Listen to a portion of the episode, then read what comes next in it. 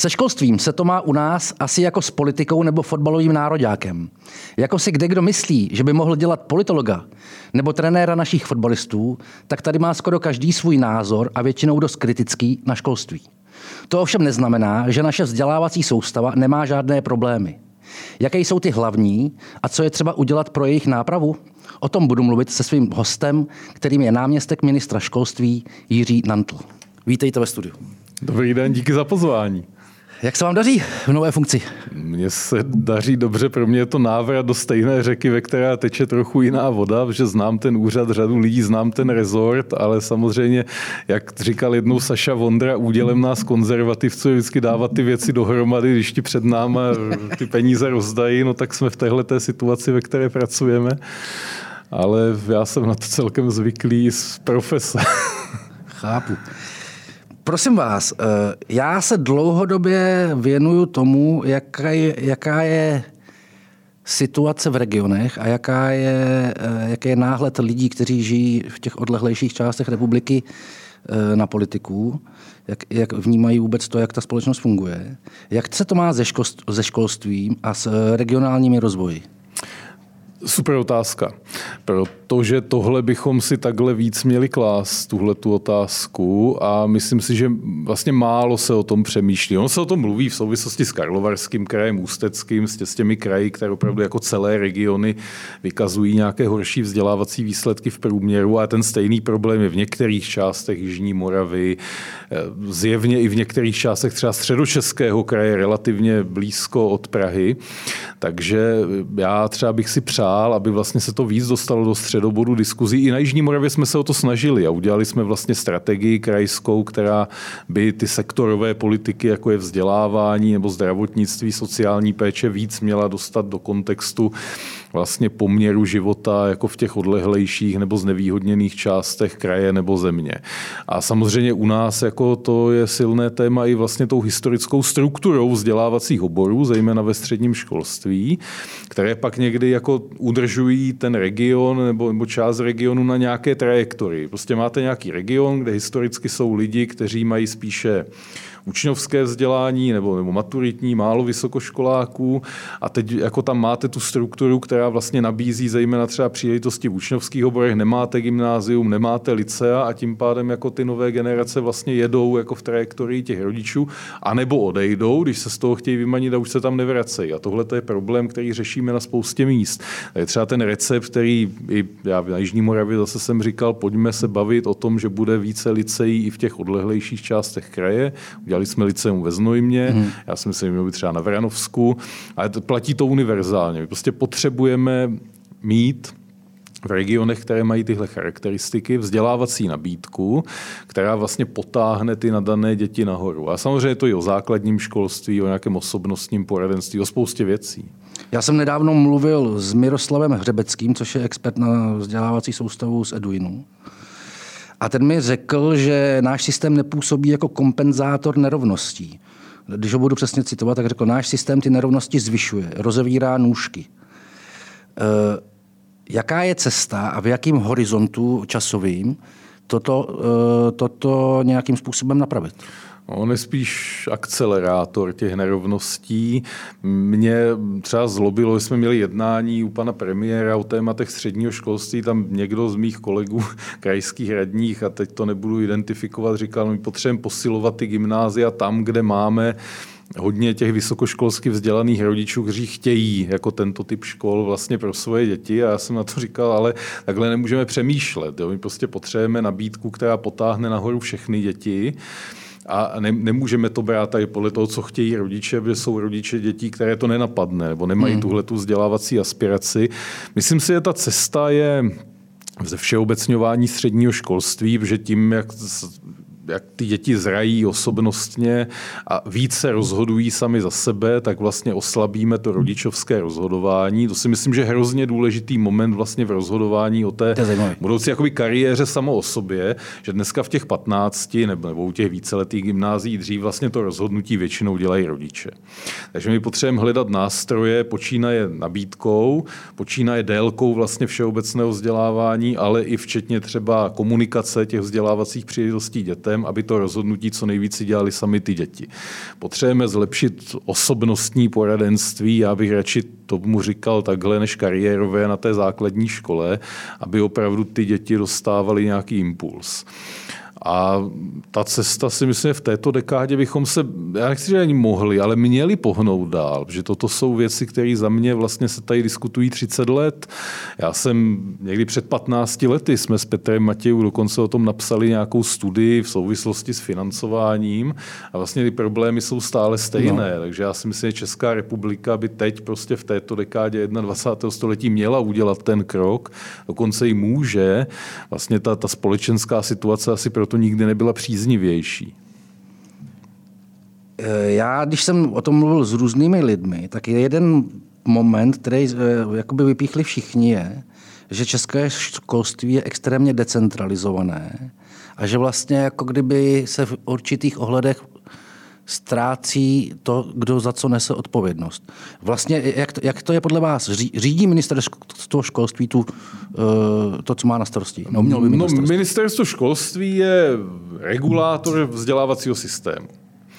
Eh, já se přiznám, a nezměnilo se to přechodem do funkce v centrální exekutivě, Vlastně jsem spíš stoupencem nějaké míry decentralizace a myslím si, že to musí decentralizace funkční, která je založená na nějaké dělbě práce mezi státem, samozprávami, dalšími aktéry a i na jejich komunikaci český problém není jenom, že těch různých institucí je hodně, ale i, že jejich komunikace vlastně často velmi slabá.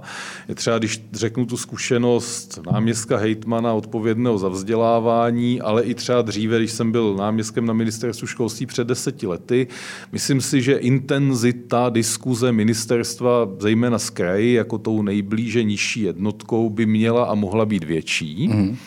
A to chceme vlastně teď i udělat, že ta představa, kterou třeba mám já v rámci své agendy na ministerstvu o nové soustavě dlouhodobých záměrů vzdělávání, která pak i regulují podobu vlastně té oborové struktury a škol, je, že by to opravdu měla být negociace mezi státem a kraji. A jako druhá věc, ono je to jinak v základním školství, kde prostě těch zřizovatelů je hodně. Mm-hmm to souvisí s tím, že máme 6300 obcí.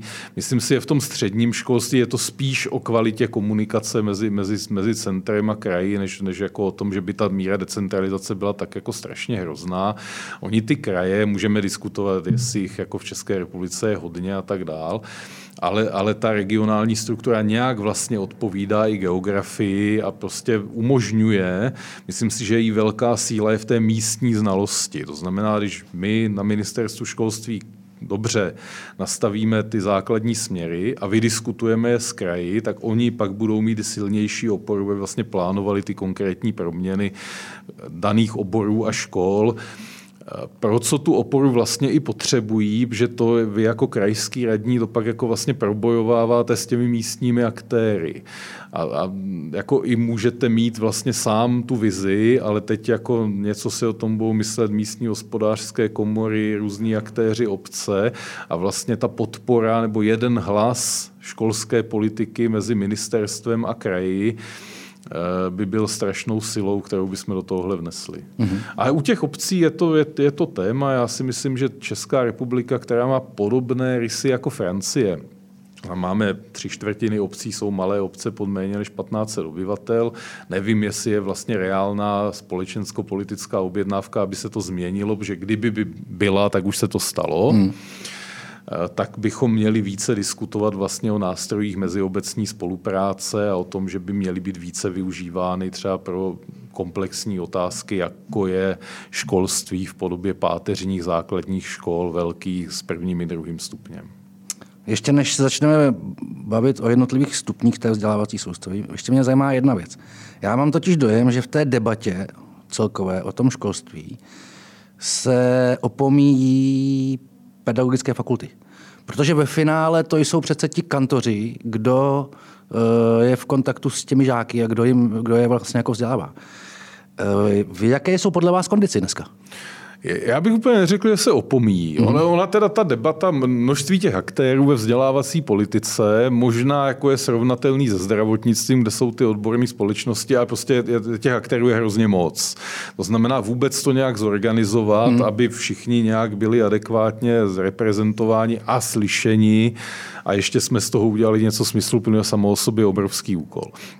A pedagogické fakulty nebo fakulty vzdělávající učitele, ano, že ono vlastně jako se připravuje část těch učitelů na, na fakultách ještě, ještě jiných, tak se taky mění úměrně ze společností. E, dokonce máme několik let, teď možná trochu na papíře, a máme standard pedagogické profese, o který se lze opřít. Myslím si, že ten reálný krok, vlastně, který bychom potřebovali udělat směrem k proměně, která už by se promítala do terénu a i zpátky do těch fakult. Je vlastně nějak systematičtěji umět podpořit praxe studentů učitelství a začínajících učitelů, což je tedy kategorie, která se objevila v zákoně a, a ty kroky se dějí. Mm. Takže já bych zase jako vůči tomu nebyl tak strašně kritický, ale je to samozřejmě náročné na, na domluvu a myslím si, že musíme ještě do třeba téhle rovnice doplnit to, že fakt i do té pedagogické profese zejména na středních školách a na druhém stupni nepochybně bude vstupovat stále více lidí, kteří prošli nějakou jinou pracovní drahou. Mm. Takže to pro ty fakulty je někdy jako je nekomfortní, že oni takhle připomínkovali teď novelu zákona o pedagogických pracovnicích, která tomu víc otevírala cestu, jako by říkají, my bychom chtěli na to mít monopol, chápu třeba ty důvody, jako profesní, nějaký standard té profese a my ho prostě dlouhodobě budeme muset garantovat i jinak protože tak, jak se prodlužuje délka života, lidé dělají ty kariérní změny a fakticky asi i pro kvalitu a pestrost vzdělávání, zejména od druhého stupně dál. Tam si potřebujeme i učitele s nějakou jinou životní zkušeností, než je jenom celoživotně učil a potřebujeme mix těchto lidí. A dneska, když se díváte třeba na to, jaký lidé často vítězí v Global Teacher Prize Czech Republic nebo v těchto těch soutěžích, jak to často jsou lidé, i třeba teď vítěz toho posledního ročníku, kteří dělali i něco jiného. To je zajímavý. Kdybych jsme zůstali u těch základních škol, já k tomu nemám data, ale zkusím přece jenom vypíchnout aspoň takový můj dojem, který mám ze svého bezprostředního okolí. E, nemá, jak, je, takhle, je, myslíte si, že ty základní školy, pokud jde o učitelské sbory, že, je svým, že to je svým způsobem dost konzervativní prostředí, že vlastně jako s ním pohnout není tak úplně jednoduchý, anebo kdybych to řekl jinak. E, setkal jsem se ve svém okolí s lidmi, kteří krátce po škole nebo pár let po škole eh, nastoupili na nějakou základku s tím, že budou to učit jakoby nově nebo že budou uplatňovat nějaké nové metody. A že vlastně naráželi na odpor toho učitelského sboru, kde tam byli spíše starší, starší kantoři. Je to několik, ně, několik věcí. Jo. Myslím si, je samozřejmě to, že máme doteď v systému odměňování učitelů ten věkový automat, jako i do jisté míry vlastně podporuje tohle prostředí. Na druhou stranu neházejme ty lidi do jednoho no, no. pytle. Řada prostě i velmi progresivně myslících učitelů a ředitelů je v věkových kategorií starších že to neberme paušálně.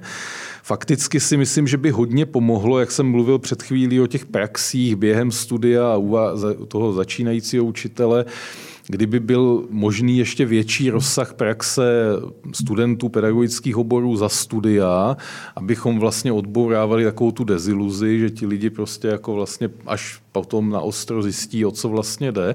To, že práce s tou zborovnou, jak se v tom pedagogickém terénu říká, je náročná, tak to tak prostě je. Ono hmm. je to hmm. náročný pro ředitele, proto si myslím, že teď velmi správně poslední roky je velmi silná diskuze o pedagogickém leadershipu, jak ho podporovat. Já jsem třeba hodně v Jihomoravském kraji posílil tu akademii pro ředitele, systém jejich koučování. Myslím si, že část toho, co dneska tomu říkáme systém dalšího vzdělávání pedagogických pracovníků, by měl vlastně přejít z těch jednotlivých kurzů, které vypisují ti různí poskytovatelé, na facilitovanou práci s celými sbory.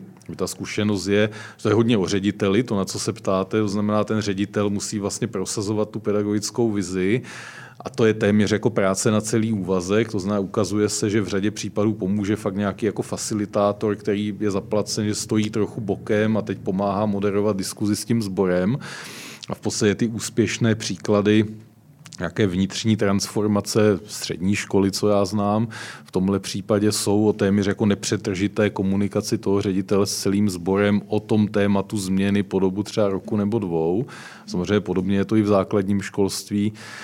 Takže za mě ten recept je možná nějaká diskuze o kariérním systému, aby nebyl postavený jenom na věkovém automatu, ale zejména vlastně podpořit školy v práci nebo rozvoji celých pedagogických sborů. A takhle to historicky nebylo postaveno. Mhm. Znamená, my posíláme ty jednotlivé učitele na ohromné množství kurzů, oni tam nemají čas chodit, jo, celý je to vlastně relativně málo efektivní, to znamená za mě prostě facilitovaná práce ze sbory a podpora změny.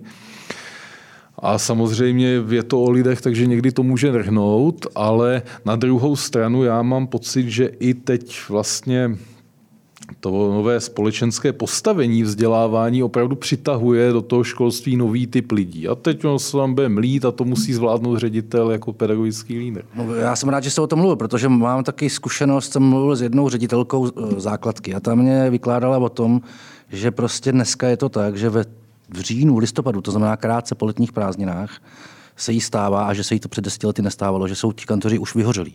Že prostě jsou pod, a to já vidím zase třeba na třídních zkuskách, jsou pod protichudnými tlaky, jakože vlastně nejde vyjít vstříc vše, všemu, čemu čelí. A spousta z nich je z toho vyčerpaných. Taky mám dojem, že spousta z nich teda jako je zatíženo obrovskou administrativou tak eh, to je přesně to, na co jsem chtěl zeptat. Ne, nepotřebovali by i ti kantoři nějakou podporu, ať už psychologickou nebo nevím jakou?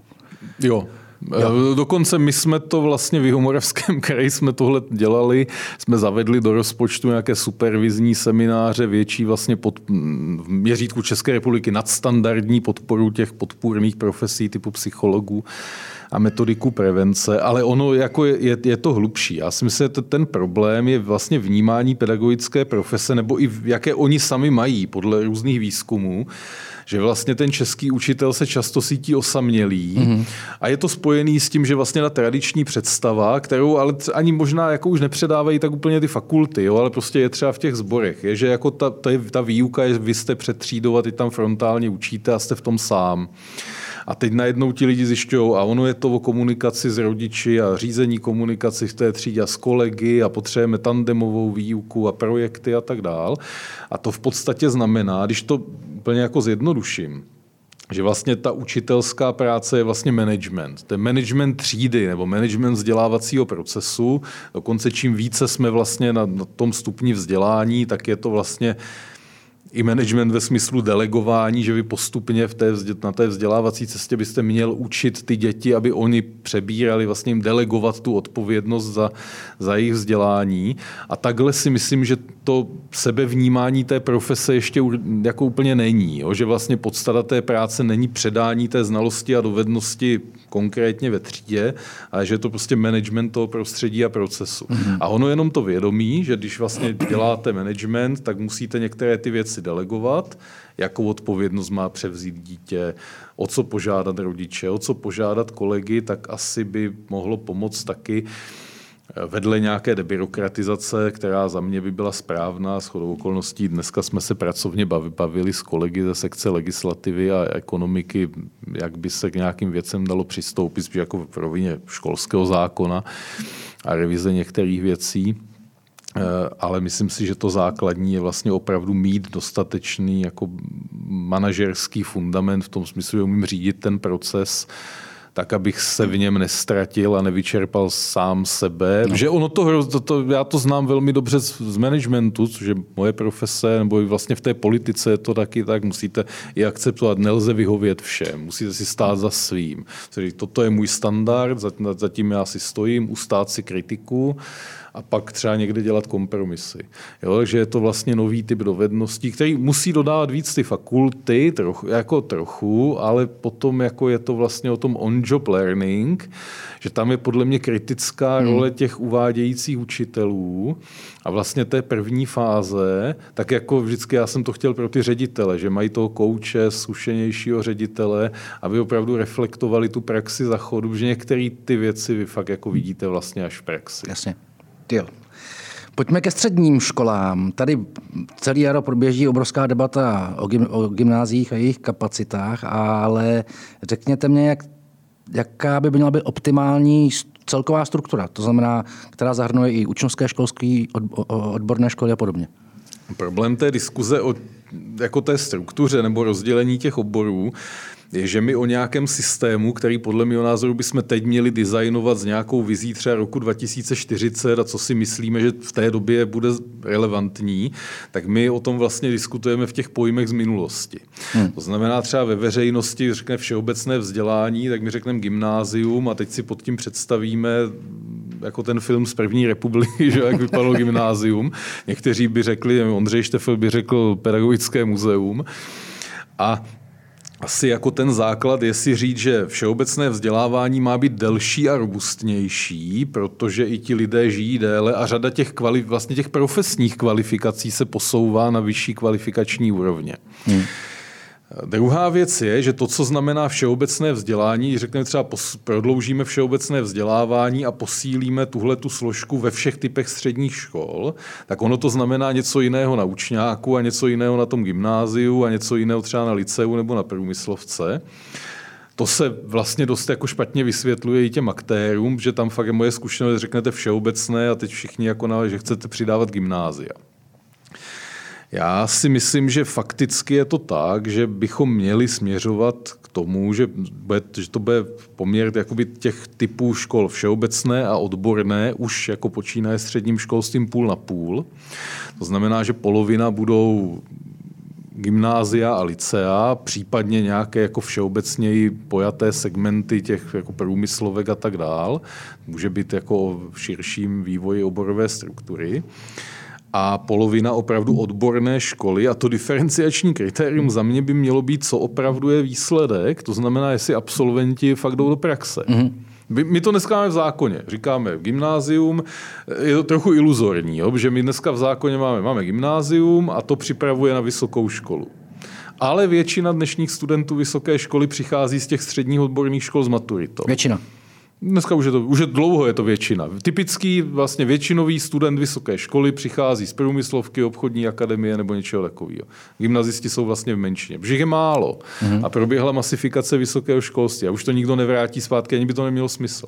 Jo, to znamená, my vlastně na tohle potřebujeme nějak reagovat a myslím si, že část té úvahy, proč licea, je, toto se stalo, není jako, že my to teď plánujeme, ale se prostě stalo, jako ti lidé jdou na vysokou, tak pojďme pro ty, kdo míří na vysokou, opravdu udělat školu, která je připravuje primárně na vysokou, kde oni pak se rozhodnou o, těm povolání, o tom povolání.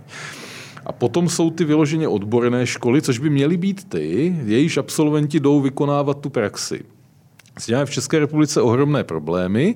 Jednak jako ten odborný maturitní segment vlastně vede jako v podstatě na vysokou většinově.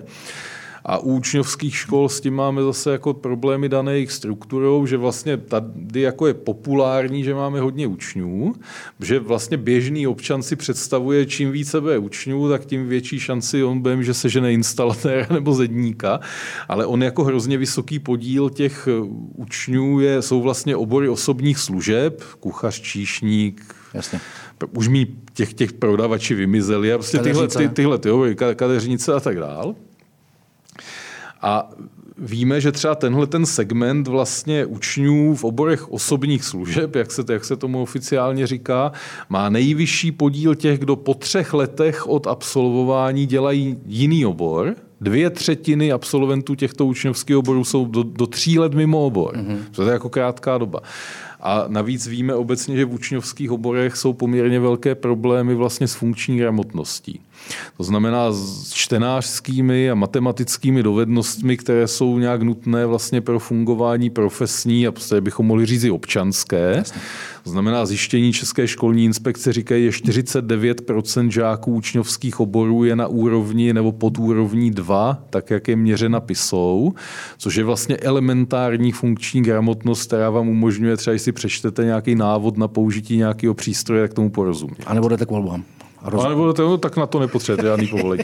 ale, ne, ale tím jako říkám, že my jako tady všichni máme radost, že těch učňů hodně, ono vlastně těch reálných řemeslníků je třeba polovina z toho, ale taky polovina všech těch učňů vlastně na, na úrovni čtenářské gramotnosti podle dlouhodobých zjištění, které jim vlastně neumožňují moc fungovat v tom životě, hmm. což jako se promítá i do toho, že učňovské obory dlouhodobě mají největší nezaměstnanost. Co s tím? Takže za, no, no, já jsem dneska, jsme o tom měli krátkou diskuzi na tripartitě, která zasedala na ministerstvu školství a já jsem vlastně i na tu otázku, kterou vykladete, poměr všeobecného odborného, tak jsem říkal, to je o proměně nejenom kvantitativní, že třeba jako všeobecný, že bude více všeobecně vzdělávací oborů, což asi odráží poptávku daňových poplatníků, a potřeb doby, ale že tam, kde máme ty odborné obory, tak bude třeba taky to, ten jejich všeobecný základ kvalitnější.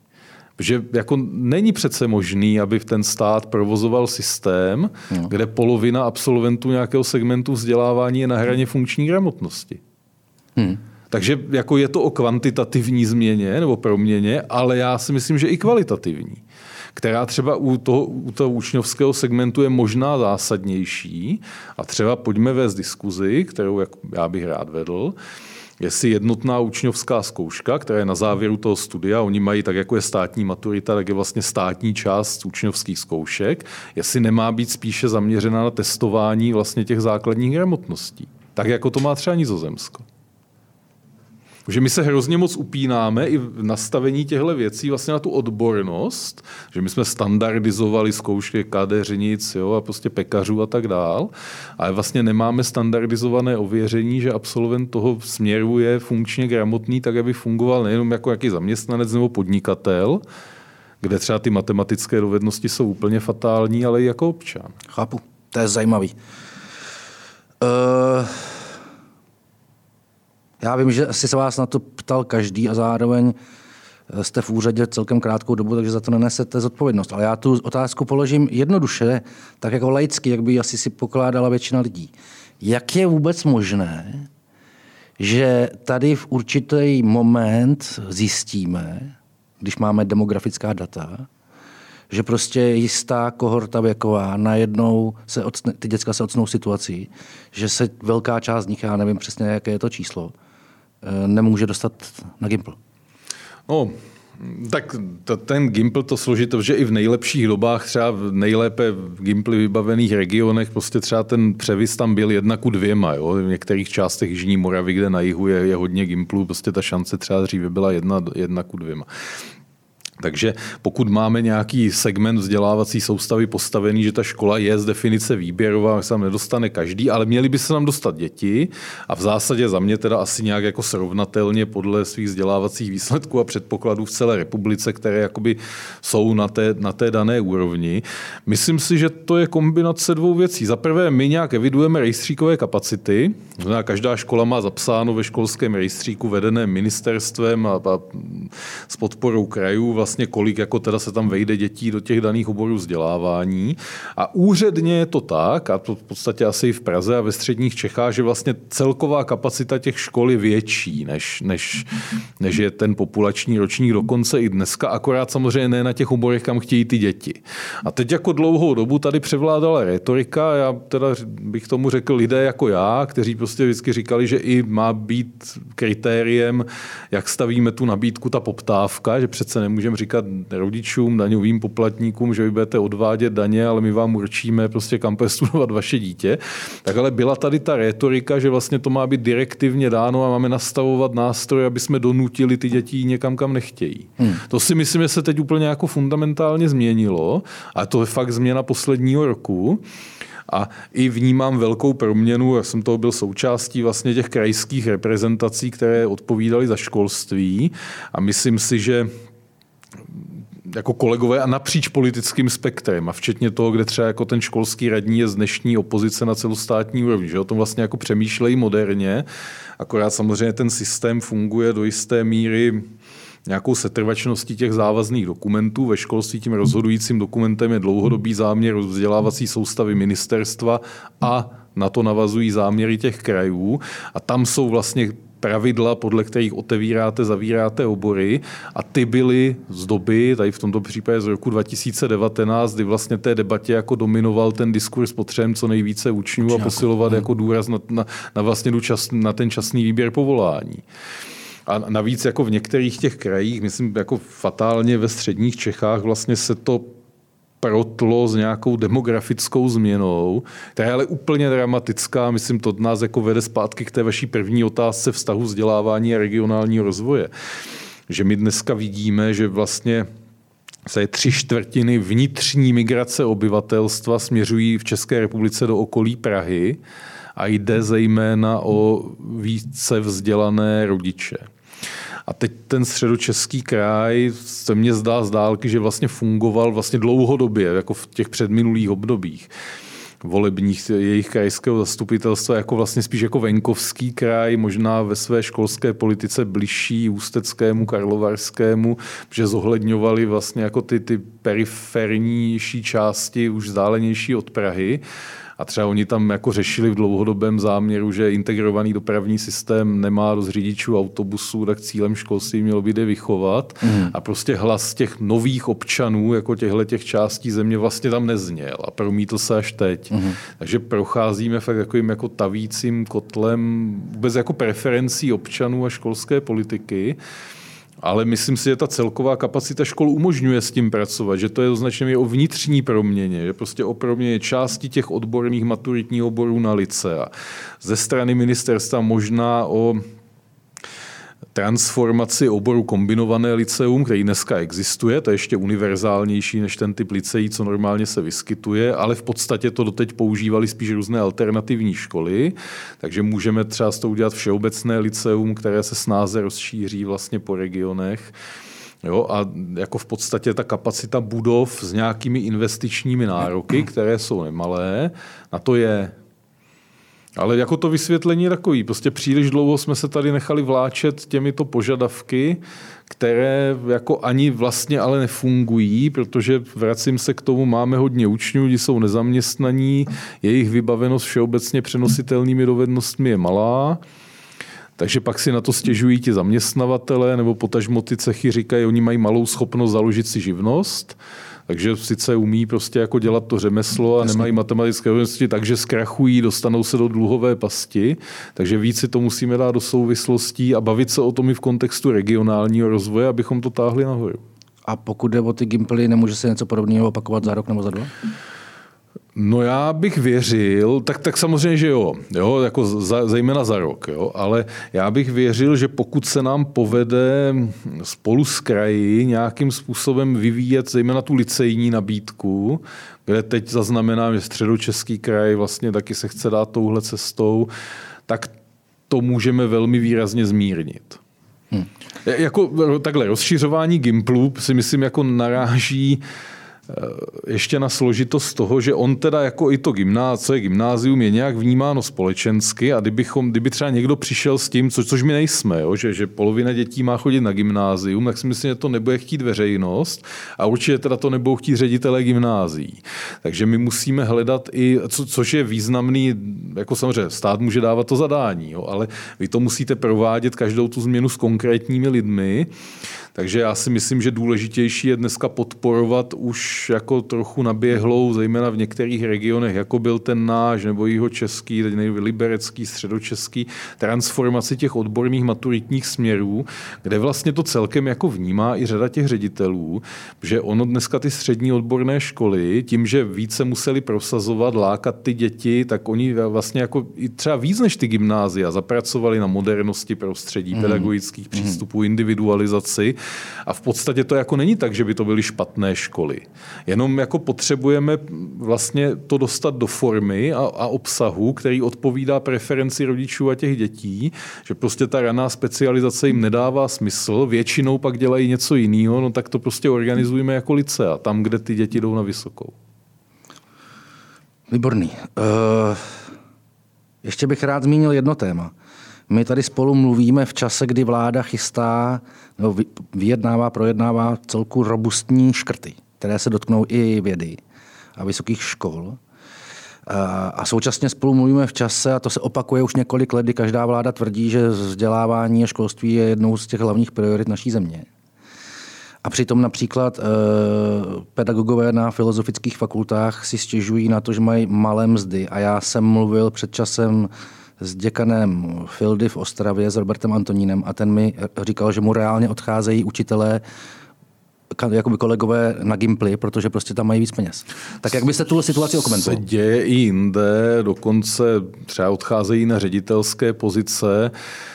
Ono jako, já se vyjádřím spíš té obecnější rovině, protože v té konkrétní rovině to je vždycky o nějaké individuální volbě. Ti lidi váží svoje kariérní perspektivy třeba na tom akademickém pracovišti, možnosti, které mají v regionálním školství, kde to dneska je jako slušně placené.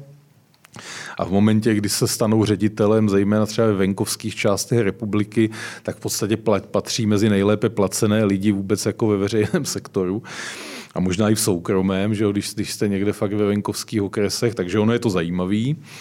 Eh, já jako mám, myslím si, že bychom neměli spochybňovat, že vlastně vzdělávání se celospolečenskou prioritou z hlediska rozpočtových výdajů stalo, že já, když jsem byl poprvé náměstkem ministra školství před deseti lety, tak ten rozpočet byl téměř třikrát nižší. Mm. Tak, takže jako des, a deset let není zase tak dlouhá doba. To znamená, jestli jsme nějakým vlastně společenským koncenzem strojnásobili rozpočet ministerstva školství během deseti let, tak si myslím, že to odráží, že to nějaká priorita je.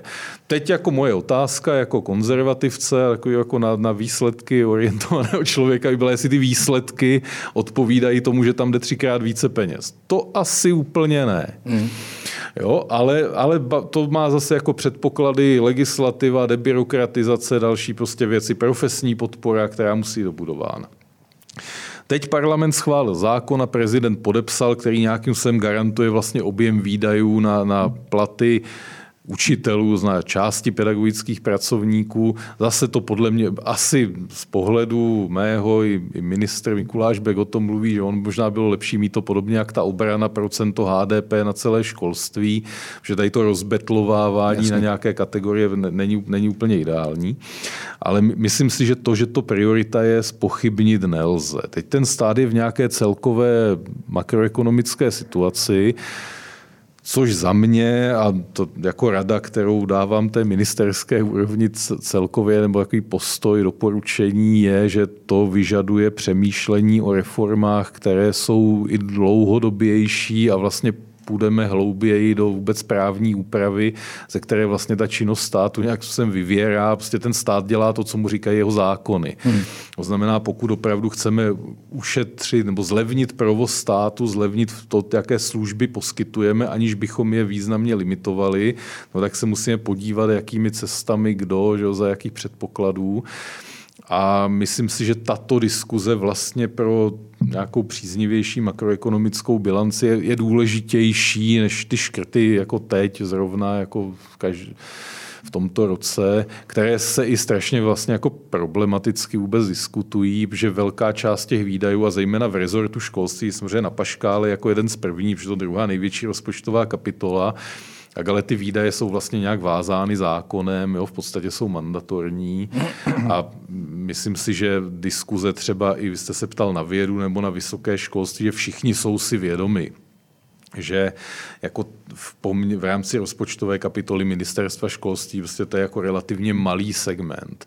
Takže ta reálná diskuze, kterou my vedeme, je třeba o tom, že nahradíme investiční programy ministerstva, dáme národní dotace na investice nějakým schématem finančních nástrojů, zná posílíme v tomhle manažerskou odpovědnost těch jednotlivých subjektů, ale naše snaha je v podstatě jako neredukovat ty provozní výdaje, které prostě nějak jako dramatické nejsou a zase můžeme bavit o tom, jak se konkrétně přerozdělují ale v podstatě v tuhle tu chvíli my jsme v úvaze zejména o tom, jakým způsobem vůbec poskytovat investiční zdroje. A za mě by ten, ta cesta přes finanční nástroje, což některé univerzity, Masarykova univerzita to použila, postavila z toho kampus, některé další věci, byl i férovější, že by vlastně byl odstíněnější od nějakého politického lobbingu a arbitrárního hmm. rozhodování v situaci, kdy těch peněz vlastně máte na tohle hrozně málo. Jasně. A kdybyste ještě komentoval ty filozofické fakulty, protože oni vstoupili do jo. nějakého jednání, uh, utvořili nějakou platformu, kde se... Já jsem u toho trochu i byl jako jo. poradce premiér. Já, já, takhle, já, já to jako vlastně chápu. Zároveň si myslím, že tam je rub a líz, že máme autonomii vysokých škol a, a včetně mzdové autonomie, kterou nemají jiné složky ve školství, takže je to hodně o domácích úkolech pro ty univerzity. Já i jako, on to není problém jenom filozofických fakult, tom mzdové rozpětí. Já třeba jsem to hodně řešil jako ředitel CEITECu, kde jsme měli hodně jako projektově vlastně závislou strukturu a tím byly velká rozpětí mezi odměňováním třeba těch jednotlivých vedoucích výzkumných skupin, tak jsem to taky nějak vnitřně standardizoval velice těžce. Hmm. Jo, toto jako ne, nejenom jako z hlediska jako manažerského rozhodnutí a pak nalezení těch konkrétních technik, ale myslím si, že toto hold jako je odpovědnost za těch vysokoškolských funkcionářů a já jsem taky za to jako řadu let byl placen, že jsem to dělal. Jo, a, v, a v podmínkách v podstatě jako složitějších, jo, protože CEJTEK měl 18 nebo 20% institucionálního financování na celém svém rozpočtu, což ty fieldy mají třeba 40. Jo? To znamená, my jsme to dělali v těžších podmínkách. Bavme se o tom, jestli legislativní nástroje, které univerzity mají a prostě kompetence jejich managementu, nebo jestli nemá být nějaká systemizace pracovní míst na těch univerzitách. Musí si asi trochu ty univerzity i říct, to ty nástroje, co by potřebovali ale asi jako těžko lze vlastně čekat, že ten stát eh, bude řešit něco, o čem zákon zároveň říká, je to samozprávná kompetence té školy. Jasně. A myslím si, že na to můžeme vyvíjet na druhou stranu nějaký tlak, a přijde mně správný, abychom se v rámci hodnocení univerzit dívali na to, jaké je vnitřní rozpětí vlastně těch mzdových hladin. A to by jsme se pak měli jako ministerstvo ptát té školy, jako proč ona svými předpisy a rozdělováním finančních prostředků dopouští, aby prostě někdo měl třeba na srovnatelné pozici třikrát nižší plat než jinde, hmm. pokud to není dáno jeho projektovou činností a, a takovými věcmi. A o tom se, se lze bavit a mám pocit, že třeba některé ty debaty už pak tímhle tím směrem vlastně šly. A mě i mile překvapilo, že někteří ti děkani pak říkají, no, jsme měli silnější pravomoci, tak vlastně my bychom jako rádi některé ty věci vyřešili. Hmm. Poslední otázka. Jak by podle vás mělo vypadat české školství za 15 nebo 20 let? No já si myslím, že bude muset být vlastně prostupnější mezi formálním a neformálním vzděláváním a víc připravené na to, že ti lidi si to budou modulárně prostě stavebnicově skládat a, a budou třeba kombinovat ty věci. Ona už ta mladá generace to trochu dělá, jo? že oni prostě jsou někde v posledním ročníku střední školy, zkouší třeba něco podnikat, jo? nebo někde pracují. Je pro ně vlastně dlouhá ta perspektiva pěti let, takže pro ně najednou jako to, co za nás se diskutovalo, proč nějaká boloňská struktura, bakalář, magister, pro ně je to super, že oni si mezi tím udělají nějaký rok, že pracují, cestují a budeme muset, a o tom teda se u nás téměř nemluví, jo? já myslím, že nás čeká ohromný téma v souvislosti s druhou vlnou digitální revoluce a umělé inteligence vlastně reskillingu dospělých, třeba jako naší věkové kategorie. Mm-hmm. Že prostě najednou jako budeme potřebovat jako lidi, kteří vzešli z nějaké vzdělávací soustavy z jako 90. let, budou potřebovat jiný typ dovedností a budou se vracet do těch škol nebo se rozhodnou, že změní to povolání, třeba budou dělat něco, kde to nebudou potřebovat. Takže tohle to je takový jako téma, který jsem že čeká někde za rohem, že my diskutujeme, tady máme ty učně a kolik a tak dále, jo, ale ono jako čeká vlastně nás nějaký jako převzdělání, přeškolení významné části dospělé populace, která pořád ještě někde v těch 50, vím, jak třeba 15-20 let aktivního života, kde budou něco dělat. Hmm. A o tom se téměř nebavíme, ale já v tom vidím významnou roli třeba i těch dnešních středních odborných škol jako fakt center celoživotního vzdělávání ve spolupráci s hospodářskými komorami, se sociálními partnery, abychom postavili tuhle infrastrukturu, bez které na jednou část té populace vlastně může být ztracená. Děkuji za rozhovor. Já taky, já taky.